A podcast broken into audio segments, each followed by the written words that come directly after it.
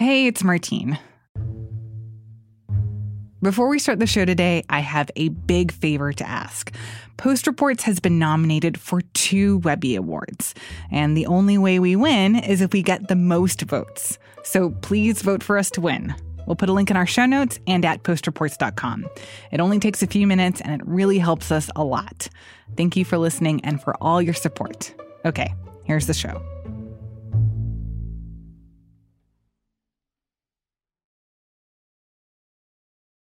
It's really interesting because just a few weeks ago, when I spoke to people here in France about this election, they all sort of agreed that it didn't really matter too much. That's Rick Noack. He's the Paris correspondent for The Post. They weren't really paying attention. Everyone agreed that it's a very slow campaign, nothing's really happening. And then really within a few days, all of this has changed. And really now a far right victory by Marine Le Pen is thinkable, at least. It's, it's a possibility.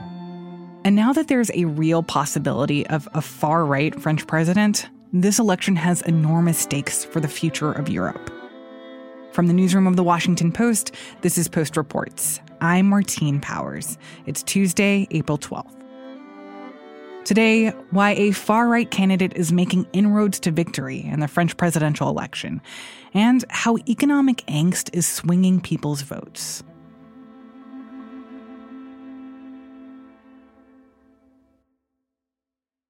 The first round of the election happened on Sunday, and now there's a runoff between the two leading candidates the incumbent President Emmanuel Macron and Marine Le Pen, the leader of the far right party.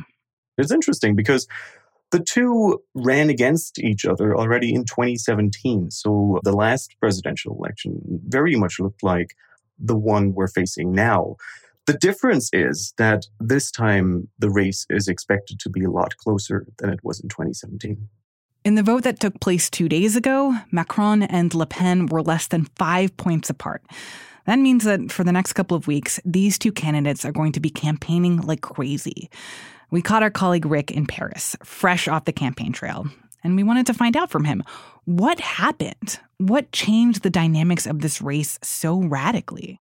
Well, if you had asked me this question three weeks ago, it really didn't look like Marine Le Pen would have any chance to win this race. Uh, she was quite significantly behind Macron. The, the, war in Ukraine really seemed to have boosted Macron. A lot of voters were looking for experience. They were looking for a candidate to steer this country through uncertain times. But really, what has happened over the last two weeks or so is that everything has switched and, and voters have suddenly started um, caring very much about different topics purchasing power, rising inflation, the really the economic impact of this war for, for their lives. Those are now their dominant concerns. And those are concerns that the far right and that Marine Le Pen picked up on pretty quickly. So tell me a little bit more about Marine Le Pen and who she was when she first ran against President Macron. Well, Marine Le Pen was a very different politician when she took over her party, the far right party, from her father in 2011. She was really radical at the time, both in style and in, in substance. I mean, her father, who had founded the party, which was at the time called the uh, National Front, he'd been convicted of Holocaust denial. That's how far right this party has been in the past.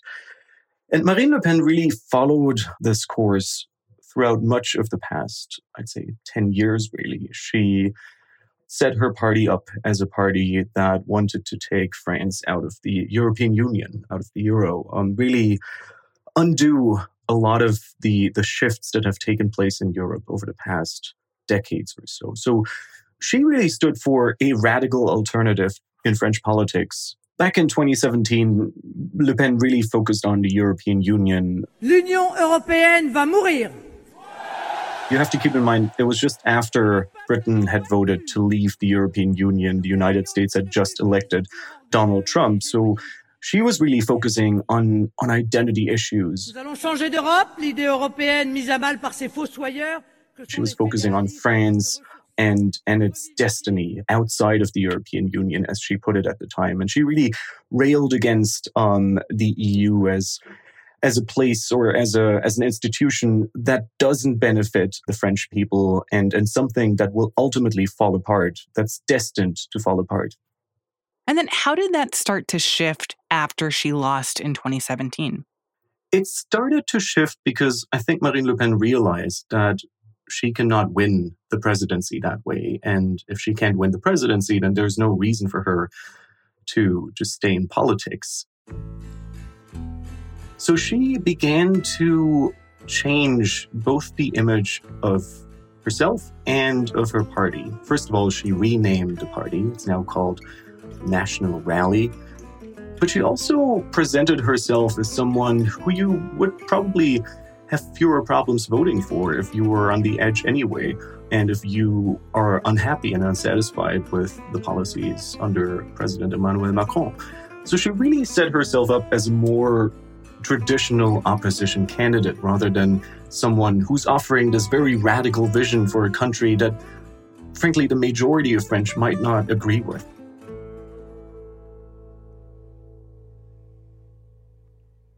And so at this point, what is Marine Le Pen promising? Like, what is her platform right now that has gotten a lot of attention in France? Well, on many fronts, um, Marine Le Pen's platform really is as radical as it was in 2017. When it comes to immigration, for example, she wants a referendum on immigration. She said that would be one of the first things that she does in office, that she would give the French a say on whether they want migrants or not, essentially. So on migration, she hasn't really shifted at all. Hmm. And one of the signs that really shows us that Marine Le Pen hasn't really changed in, in a lot of ways is that last week she said she would fine women wearing headscarves in France, wow. for which Macron has attacked her over the past few days. On other fronts, she has tried to become more, more moderate, and that's especially when it comes to the European Union and the Eurozone. She's not really arguing anymore that France should leave the Eurozone or the European Union, because I think she has understood that a lot of people are quite concerned about the economic repercussions of such a move, and that a lot of French aren't convinced that being outside of the EU um, is going to make their country more prosperous. And, and I think part of that has also been because Brexit has been such a chaos, really. But she has really focused this entire campaign on the economy, on purchasing power, on issues that, frankly, you would have assumed Emmanuel Macron would also focus on, but he didn't really do any campaigning. Whereas all the other candidates were really on the campaign trail over the last months. But I think he didn't realize how the public mood was shifting over the past weeks. And when he did, it was a little too late. After the break, I keep talking to Rick about why Macron is falling behind in the polls and what he can do to win back votes. We'll be right back.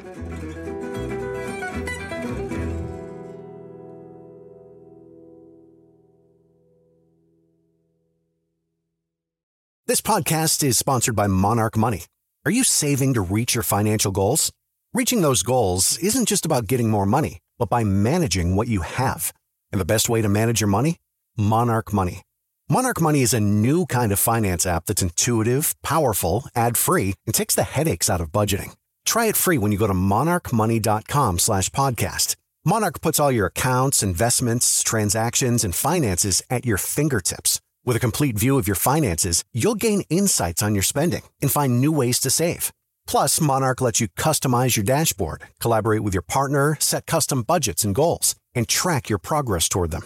See why Mint users are turning to Monarch Money and loving it, and why the Wall Street Journal named Monarch Money the best budgeting app overall. Get a 30-day free trial when you go to monarchmoney.com slash podcast. That's M-O-N-A-R-C-H money.com slash podcast for your free trial monarchmoney.com slash podcast. In the months leading up to this election in France, some people thought it was Emmanuel Macron's to lose. For the last couple of years, he's projected this image of a calm, capable leader handling crisis after crisis, from the pandemic to the war in Ukraine. And that's really how he wanted to be seen. Macron wanted to be seen as someone who's involved in, in all of this. And for some time, it really looked like this was going to succeed. This was a winning strategy because people and voters appreciated experience. They suddenly saw Macron as, as someone who could steer their country through a really difficult time. And in the polls, he really gained on the far right. And it looked like there wasn't anything that could possibly stop his reelection. But then over the past few weeks, he suddenly dropped to an extent that really has stunned most observers here. And, and I don't think a lot of them expected this to happen. This crisis in Ukraine really has had two very different impacts on, on his campaign. It has boosted the perception of him as a leader who can be trusted. But at the same time, he has also seemed aloof and disconnected from voters' concerns. Quite early on, he warned the French that there will be you know, a price to pay for the sanctions, that the French will be impacted economically by the European sanctions on Russia, against Russia. And I think he missed the point where he also should have reassured voters and lined out what he's doing to mitigate the impact, which is something that Marine Le Pen has been doing for weeks. So, Rick, it, it sounds like in the last couple weeks, Macron has really had to play catch up and run around campaigning much more than he had been previously because he realizes how close this race is. So, can you talk a little bit about what that's actually looked like for him going to voters and trying to convince them that he should be reelected? Yeah, really within hours of winning that first round of the election on Sunday, he was back on the campaign trail. And this time, I think for real, um, because um, ahead of the first round, he didn't really do much campaigning at all. I think now he's taking it a lot more seriously. I went with him to the sort of northern towns of France where the far right has been very strong. We went to a town called Denain which has been very much impacted by unemployment, deindustrialization, and where Macron was greeted both by people who were really hostile. Some of them were playing songs that mocked him, um, they, they were chanting against him. But some people also did seem eager to hear what he has to say to them. And and he really spent more than an hour just moving very, very slowly from person to person, taking time to talk to everyone, taking photos with children. After that, he went even to another town doing the exact same thing. So I think the message that he is being perceived as aloof, as, as disconnected from voters, really has gotten through to him. And he's trying to very much present himself in the opposite way. You know, as an American, I do find this really interesting because I, it feels like a lot of the questions that are being grappled with in French politics right now are very similar to the questions that are playing out in the US right now of yes, a vast majority of people here support Ukraine in this war and want the US to support Ukraine, but also the consequences of that, of higher gas prices, of feeling like things are, are getting more expensive, that those are still top of mind for Americans. And it's just interesting to see that play out in France, that they are having a lot of the same concerns, that things are getting more expensive, and that they want to hold a politician accountable. I think I think that's exactly right. I mean, I went to southern France just before the first round of the election, and, and I spoke to Le Pen voters, and I mean, some of them really said uh, they would have hosted refugees. They were really struck by the images of what was happening in in Ukraine, and, and personally horrified. But then they also said they're going to vote for Le Pen anyway, even though she is a politician who's in the past portrayed herself as an ally of Russian President Vladimir Putin, who has campaigned against migrants and refugees for years. So there really is a disconnect between how voters have responded on a personal level to this crisis, to this war, and who they're voting for. And in, in some ways, it is contradictory, but I think it really shows how much of a center stage the economy and concerns over the economic impact of this war have taken here in France, and how much of a center stage they frankly also could take in other countries going forward. I'm curious about what this moment says about the power that the far right has both for France but also for other European countries. Well, it seems like in other European countries, there really has been a, a, sort of comeback of the traditional political forces. You know, when you look at Germany, it seemed like a few years ago very much a similar trajectory to, to France, you know, a rising far right, the, the left sort of failing and, and declining.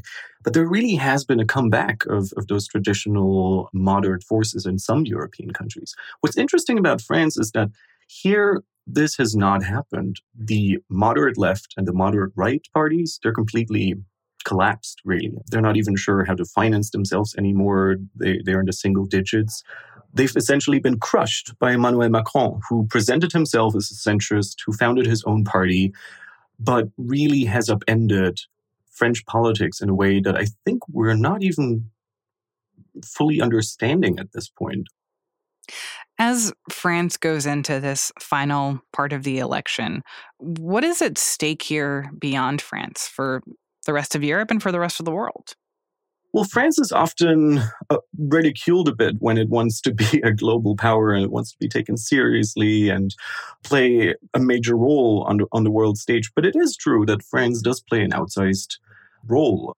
It has the biggest military in the European Union. So if France sees a far right presidency, that would really upend European politics in a fundamental way. And it would really shift a lot of the power balances within Western alliances in a way that would very much impact the United States as well.